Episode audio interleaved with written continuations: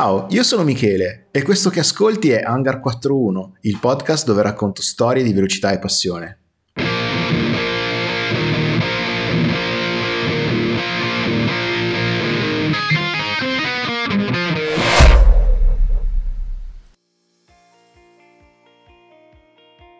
Ayrton per me non è un idolo e non sono mai stato un suo tifoso nel senso più calcistico del termine. Come ogni bambino medio italiano degli anni Ottanta sono stato allevato a pane e Ferrari. Però oggi, dopo tanti anni, Ayrton per me è una grande ispirazione, una sorta di opera d'arte da scoprire in età adulta. Poi ho visto che oggi, 1 maggio 2023, è un lunedì, cioè il mio giorno abituale di pubblicazione. Proprio oggi, 29 anni fa, se ne andava la metà terrena di Ayrton. Ci avrebbe lasciato la sua parte soprannaturale, il suo ricordo, la leggenda. Visto che stiamo partendo da qui, togliamoci subito dalle palle la parte più triste di tutta la faccenda.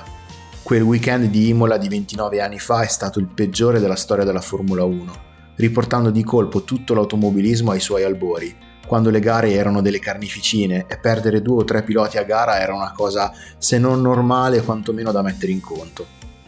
Nelle prove del venerdì, a causa della rottura di una sospensione, Rubens Barrichello letteralmente volò sopra i cordoli della variante bassa per schiantarsi contro le barriere. Fu un botto tremendo e se la cavò. Ma purtroppo, come sappiamo tutti, avremmo avuto un sabato e una domenica molto peggiori. Sabato, alle prove ufficiali, l'austriaco Roland Ratzenberger morì in seguito a un gravissimo incidente, anche in questo caso causato dalla rottura accidentale della vettura, Roland uscì di pista a oltre 300 km all'ora sbattendo violentemente contro il muro della curva Villeneuve. L'inerzia fu tale che la carcassa della sua Simtech percorse senza controllo alcune centinaia di metri fino alla curva Tosa. Molti capirono subito della gravità dell'accaduto. Oh shit, fu il labiale di Ayrton inquadrato mentre era ai box pronto per salire in macchina. La signora in nero non faceva visita a un gran premio dal 1982 quando ci portò via Villeneuve a Zolder e Riccardo Paletti a Montreal. Ma i piloti non li fermi. Domenica si parte lo stesso. Ayrton addirittura fa preparare una bandiera austriaca da sventolare a fine gara. Il suo obiettivo è vincere, dopo due ritiri consecutivi. La gara fu però perfino peggio delle sessioni di prova. Al via Pedro Lamy non vede la Benetton di JJ Leto ferma in mezzo alla pista a causa di un problema in partenza. Il tamponamento fu inevitabile e diversi detriti vennero sparati in aria. Alcuni spettatori furono colpiti, tra cui uno che finì addirittura in coma. Poi, dopo la ripartenza, arrivò il drammatico sesto giro. La Williams FV16 di Ayrton che tira dritto verso il muro, i soccorsi, la sospensione della gara, l'elicottero che vola via. Anche in questo caso la colpa fu della vettura. Il famoso piantone dello sterzo rotto aveva tolto il controllo dalle mani del pilota brasiliano che si era ritrovato passeggero inerme a oltre 200 km all'ora. L'angolo d'impatto con il muro non fu così devastante, appena 22 gradi. La sfiga volle però che la sospensione anteriore destra, disintegrandosi contro il muro, finì contro il casco di Ayrton e penetrò nella visiera portando gravissime e irrecuperabili lesioni alla testa. Il resto del corpo non presentò nessuna particolare lesione. Il cuore di Ayrton smise di battere all'ospedale Maggiore di Bologna alle 18.40 di quello stesso giorno. Come da tradizione, il Gran Premio non si interruppe di certo. Ci fu una terza partenza e altri casini. Michele Alboreto sulla Minardi perse una ruota mentre percorreva la corsia box. La gomma impazzita travolse alcuni meccanici di Ferrari, Lotus e Benetton, ferendoli seriamente. La fine della corsa fu quasi un sospiro di sollievo e tutti eravamo colti da un certo stordimento. Io lo ero da bambino davanti alla tv, posso solo immaginare le sensazioni degli addetti ai lavori. Tutta la stagione 1994 fu un disastro, con due enormi strascichi evidenti, uno positivo e uno negativo. Quello negativo fu senza dubbio il vergognoso teatrino sulla ricerca delle cause dell'incidente e sul relativo processo giudiziario e mediatico. Una roba degna di un racconto di Stefano Nazzi, camion della Williams che lasciano in fretta Imola, centraline elettroniche che scompaiono nel nulla, video on board manomessi proprio nei fotogrammi fondamentali, le ripetute negazioni del team inglese poi smentito grazie alle indagini provocate dalle foto di Angelo Orsi per il settimanale Autosprint, le testimonianze processuali piene di non ricordo o peggio ancora false, come quella di David Coulthard, quando disse davanti a un giudice che fosse normale la flessione di un piantone dello sterzo di alcuni centimetri rispetto alla posizione normale. Non sono certo le mie opinioni personali, riporto la cronaca di quei giorni. Il mio personale giudizio su questa storia è molto peggiore. Era morto Ayrton, il migliore di tutti. Era morta la Formula 1. Prendo in prestito la visione di Giorgio Terruzzi quando dice che il film era finito. Ayrton era il capo indiano, quello che non può morire nel mezzo del film, quello che se viene colpito si rialza sempre. Purtroppo quel giorno il film finì davvero. Enrico Ma è un pilota francese che corse 4 anni in Formula 1. La sua storia è legata a quella di Ayrton in modo beffardo e incredibile. Nel 1992 sbatte duramente a spacco la sua Ligier e rimane in piena traiettoria a bordo della monoposto, testa a penzoloni e privo di sensi, ma con il piede destro giù. Il motore rimane full gas all'imitatore per diversi secondi fino a quando Ayrton sopraggiunge con la sua McLaren. Non vedendo commissari, non esita a scendere dalla monoposto e a correre da Enric, spegnerà il motore evitando esplosioni o incendi e gli diede i primi soccorsi. Comà, una volta ripreso, dirà poi di essere grato ad Ayrton per questo. Quel primo maggio del 94, nelle fasi della seconda partenza, Comà era ai box per sostituire un alettone. Durante quei fatidici minuti uscì dai box per rientrare in pista, ignaro di tutto. Nessuno lo avvertì o lo fermò in pit lane e così si ritrovò pochi secondi dopo fermo dietro alle operazioni di soccorso, osservando tutte le manovre su Ayrton, e Rick decise di smettere di correre. Andare avanti, in qualche modo, anche se tutto sembrava assurdo.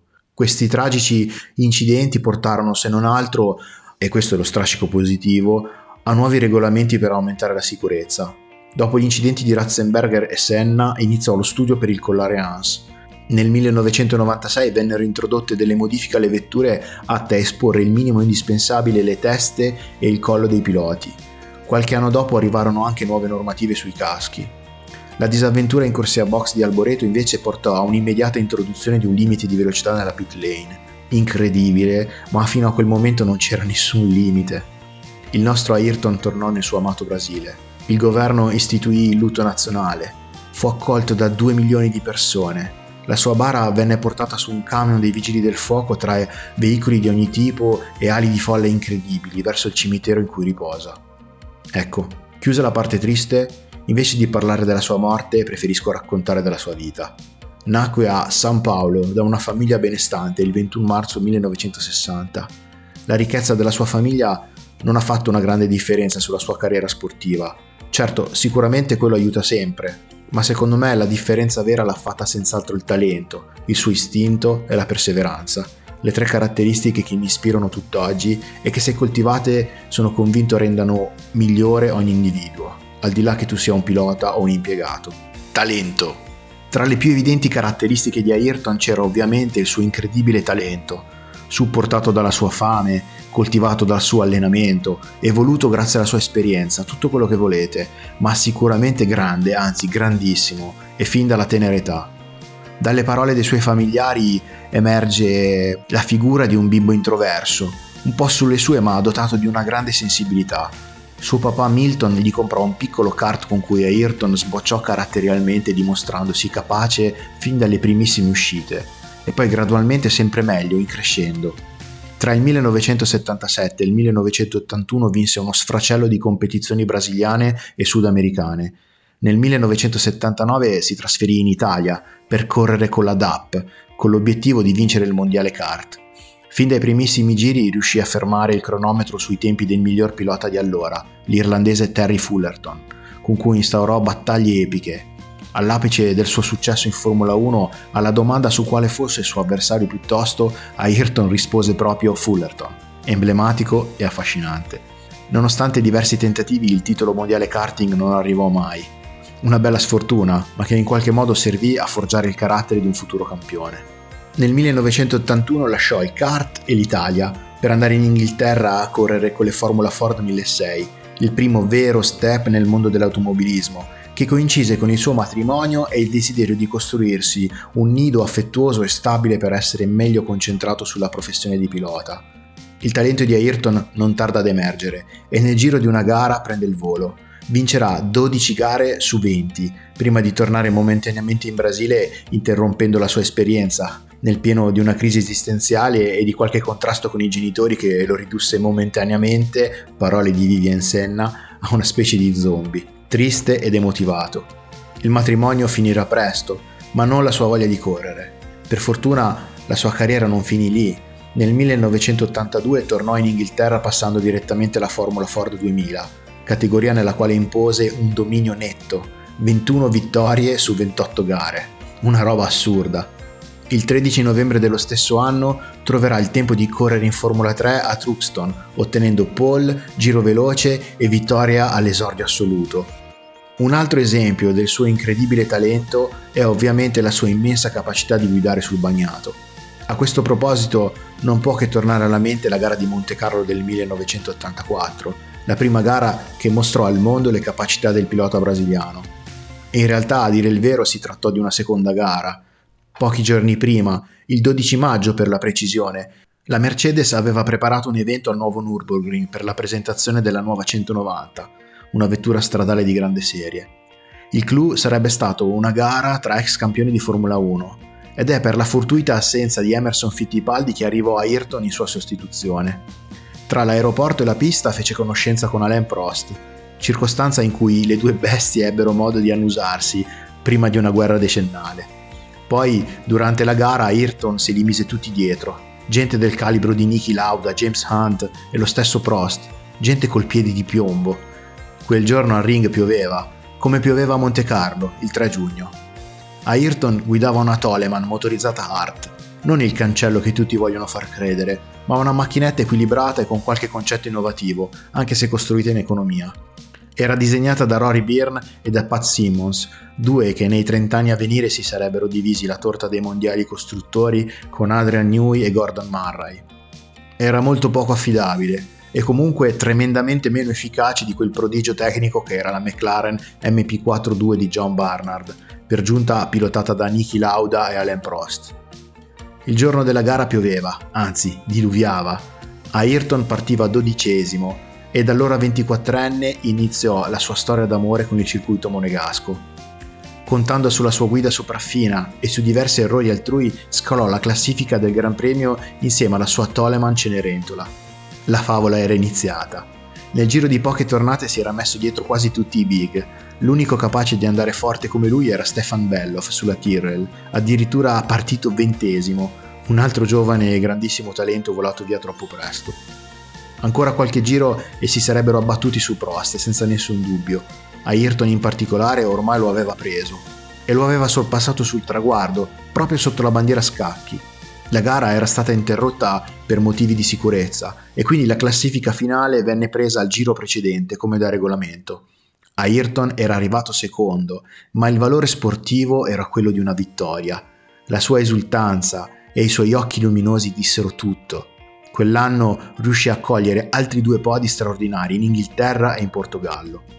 La sua prima vera vittoria a prova di regolamenti arrivò proprio in Portogallo un anno dopo, il 21 aprile 1985, quando era passato alla Lotus, una vettura migliore della Toleman, ma comunque lontana dalle scuderie di vertice. Si correva all'Estoril e pioveva. Il terreno di caccia ideale per Ayrton, che impose un ritmo insostenibile per gli avversari, vinse il Gran Premio staccando Michele Alboreto su Ferrari di oltre un minuto. Se qualcuno poteva avere ancora qualche dubbio sulle qualità di Ayrton, nell'85 arrivò anche la seconda vittoria, sempre sul bagnato e a Spa-Francorchamps. Non esattamente una pista per tutti. Ayrton vinse con oltre 28 secondi su Nigel Mansell, mettendosi dietro gente come Alain Prost, Keke Rosberg e Nelson Piquet, tutti e quattro campioni del mondo. Un altro esempio del suo talento può considerarsi il campionato del mondo vinto da Ayrton nel 1991. Quell'anno dovette scontrarsi con Nigel Mansell al volante di una prodigiosa Williams FV14, sofisticata e velocissima, che nella versione B del 1992 fece man bassa di gare, ma non in quel 1991. Ayrton poteva fare ancora la differenza. La sua McLaren MP46 motorizzata Honda V12 era una vettura valida ma inferiore alla Williams, colse 7 vittorie tra cui quella epica di San Paolo, 3 secondi posti e 2 terzi. Il suo terzo campionato del mondo è stato un grande capolavoro costruito passo passo contro una vettura formidabile e un pilota aggressivo ed imprevedibile, Nigel Mansell, la nemesi di Ayrton, un manico impressionante. L'ultima immagine mentale che mi fa pensare al talento incredibile di Senna è il Gran Premio d'Europa del 1993, svoltosi a Donington sotto l'acqua. Anche lì, La Williams era ancora la macchina da battere. Al volante c'erano Alain Prost e Damon Hill. La McLaren non era nemmeno la seconda vettura in ordine di velocità, perché ormai si era inserita stabilmente la Benetton motorizzata Ford pilotata da Schumacher. Quel giorno, in un solo epico giro di pista, dopo la partenza Ayrton sorpassò con disinvoltura impressionante questi tre grandi piloti, danzando sull'asfalto bagnato. Vinse la gara con quasi un minuto e mezzo di distacco su Hill e perfino doppiando Prost. Pauroso. Istinto. Anche se in alcuni documentari Ayrton è stato disegnato come un santo, e per esempio Alain Prost come il cattivo, in realtà i piloti, soprattutto i campioni, sono tutti abbastanza indistintamente dei gran bastardi. Al di là delle ipocrisie, tutti non esiterebbero a buttarti fuori dalla pista se servisse a vincere. Tutti, in base alle proprie capacità, fanno quello che serve fuori dalla pista per muovere media, sponsor o politica a proprio vantaggio, Ayrton incluso. Rimanendo dentro la pista, Ayrton era feroce, aggressivo fino oltre il limite. La sua ossessione era la velocità ed era pronto a tutto, dove non arrivava con il talento sopperiva con l'istinto, cercava dentro di sé la forza nascosta per venirne fuori vincente. I credenti parlano di Dio. Nel 1983 si sta giocando il campionato di Formula 3 contro Martin Brundle. Sono praticamente alla pari. Corrono a Silverstone. Piove. Brundle è davanti. Arrivano alla Stowe. Il britannico protegge la traiettoria interna per non farsi infilare da Ayrton, ma trova l'asfalto molto umido che lo rallenta. Ayrton era rimasto all'esterno, sullo sporco, e lo passa. Bandiera rossa, troppa acqua, bisogna ripartire. Di nuovo Brandon davanti, di nuovo la Stowe. Questa volta il britannico evita sapientemente la traiettoria interna, ma all'esterno trova una grossa pozzanghera. Ayrton era già all'interno, era passato, vinse. Sul podio l'inglese cercò spiegazioni. Come facevi a sapere che la pista era cambiata? Istinto, rispose Ayrton. Quel giorno Brandon capì che non avrebbe mai più battuto il brasiliano. E così fu. La sua guida era istintiva. Al di là delle sue visioni più volte ammesse candidamente, al volante Ayrton aveva qualcosa di mistico. Avveniva qualcosa, lo racconta lui stesso, una sorta di isolamento, uno stato di trance, un tunnel di solo istinto, di zero razionalità. Prima al Gran Premio di Monte Carlo, quando racconterà che in qualifica si ritrovò come chiuso in un tunnel e spinto a un livello di velocità inimmaginabile razionalmente crono di 1,5 secondi più veloci di Prost con la stessa vettura. Berger addirittura terzo a 2,7 secondi, il tutto su una pista poco più lunga di 3 km. Poi l'apoteosi di Suzuka. Qui affermò di aver visto Dio e qualcosa di assurdo in effetti accadde. Alla partenza, dalla pole ovviamente, il motore si spense due volte, ma il brasiliano riuscì a rimanere in gioco grazie alla leggera pendenza della pista che gli aveva permesso di avviare il motore per inerzia. Precipitò in fondo nelle ultime posizioni, ma non si arrese. Diede tutto e sul più bello iniziò a piovere. In un miscuglio straordinario di talento e istinto, Ayrton danzò, destando meraviglia tra le mitiche curve del tracciato giapponese. Alla veloce curva 130R volava, ma era soprattutto la staccata della Casio Triangle il suo punto preferito per infilare gli avversari punto che divenne celebre l'anno successivo per le note vicende del Mondiale 1989. Scalò tutte le posizioni fino a superare lo stesso Alain in fondo al rettilineo prima della first curve. Un altro punto cruciale per le carriere di entrambi. Una roba fuori di testa. Impossibile non emozionarsi ancora oggi. Ayrton aveva vinto la gara e il suo primo campionato del mondo. Dedizione e perseveranza.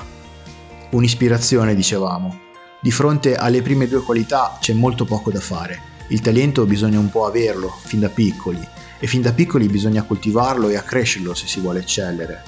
Non è sufficiente averlo nel DNA, bisogna valorizzarlo e annaffiarlo come una bella pianta di bonsai. Ancora peggio poi l'istinto. Quello sì è davvero una faccenda complicata. Ognuno di noi se la deve cavare con se stesso lavorandoci su. L'unico punto su cui Ayrton è un esempio inattaccabile, senza se e senza ma, è la sua dedizione e la sua perseveranza. Un punto che personalmente mi fa battere il cuore perché sono consapevole che di fenomeni ne nascano pochi. L'unico campo in cui i terrestri, come molti di noi, possono giocarsela è proprio sull'impegno e la determinazione. Mille storie raccontano come il talento puro non sia la componente indispensabile per il successo, quanto invece lo sia la forza di insistere e di migliorare se stessi. Ayrton era esigente e maniacale. Prima di tutto con se stesso, allenava il suo corpo e la sua mente, applicava questo principio in tutto quello che faceva. Se devi fare una cosa, devi farla bene. Questa è una delle regole. È questo l'atteggiamento più di ogni altro che lo ha avvicinato alla Honda, la cui mentalità aziendale era per molti versi simile a quella di Ayrton. Guardate il video in cui Soichiro Honda, il mitico fondatore, fa i complimenti ad Ayrton. Ditemi voi se vi sembra il dialogo di due partner di business o se invece si tratta di due anime accomunate dalla stessa ossessione per la perfezione. Ayrton era un fenomeno sull'acqua, ma non era sempre stato così. Certo, la sensibilità c'era, ma non sarebbe mai diventato un maestro nella guida sul bagnato se non avesse fatto estenuanti sedute di pilotaggio sull'acqua fin dai tempi del kart. Nelle formule minori aveva ammazzato tutte le gare, ma forse così non sarebbe stato se non avesse avuto guai al tempo del kart, quando gli altri piloti più esperti lo mettevano fuori con toccatine velenose. Non solo talento, ma anche un rigore straordinario e la tendenza a non arrendersi mai nemmeno di fronte ai problemi apparentemente più catastrofici. Interlagos, 24 marzo 1991 per esempio. Dopo sette stagioni Ayrton era deciso a vincere per la prima volta per la sua gente. La gara stava andando bene, Ayrton era primo con 40 secondi di vantaggio su Riccardo Patrese. Poi però il cambio della sua McLaren smise di funzionare quando mancavano 14 giri al termine. Prima perse la quarta marcia, poi la terza e infine la quinta. Fu costretto quindi a tenere solo la sesta per gli ultimi sette giri. Ora, tenete presente che l'accelerazione è molto preziosa nella guida di una monoposto, non solo ovviamente in termini cronometrici, ma anche perché la rotazione stessa delle ruote posteriori aiuta a far svoltare meglio e più facilmente la vettura, soprattutto nelle curve più strette e nei tornanti. Senza la possibilità di usare le marce basse in accelerazione, la percorrenza e l'uscita delle curve divenne lentissima e il volante divenne più duro e faticoso da azionare, Patrese stava recuperando, ancora qualche giro e Ayrton sarebbe stato acciuffato, quando però iniziò a piovere. Manco fosse la sceneggiatura di un film. Senna non si arrese. Nonostante la vettura in quelle condizioni e aiutato quel tanto che basta dalla pioggia, riuscì a vincere mandando in visibilio centinaia di migliaia di spettatori in autodromo che iniziarono a cantare memorabile il suo urlo nell'interfono, un misto di dolore e gioia, un'incredibile scena di sport. Ayrton uscì a fatica dall'abitacolo, venne sorretto e portato sul podio con dolori lancinanti alle spalle, fece addirittura fatica ad alzare la coppa del vincitore. Immagini epiche che un appassionato di motorsport proprio non può non aver visto e memorizzato. Questa sensibilità fuori dal comune, sia fisica che emotiva, lo aveva portato a un senso di responsabilità enorme, prima di tutto verso se stesso e la sua famiglia, in seguito verso tutto il popolo brasiliano, per cui lui, privilegiato, aveva sviluppato un senso di riconoscenza e di amore. Amore assolutamente reciproco e ricambiato che dura ancora oggi. Questa responsabilità, unita alla consapevolezza di essere un privilegiato, portò Ayrton al desiderio di ricambiare qualcosa. Per questo Oggi il ricordo di Ayrton sopravvive fortissimo anche per mezzo della sua fondazione, che ha aiutato e aiuta milioni di bambini brasiliani, fornendo loro un'opportunità. Per me Ayrton è questo, una fonte di ispirazione intensa e moderna.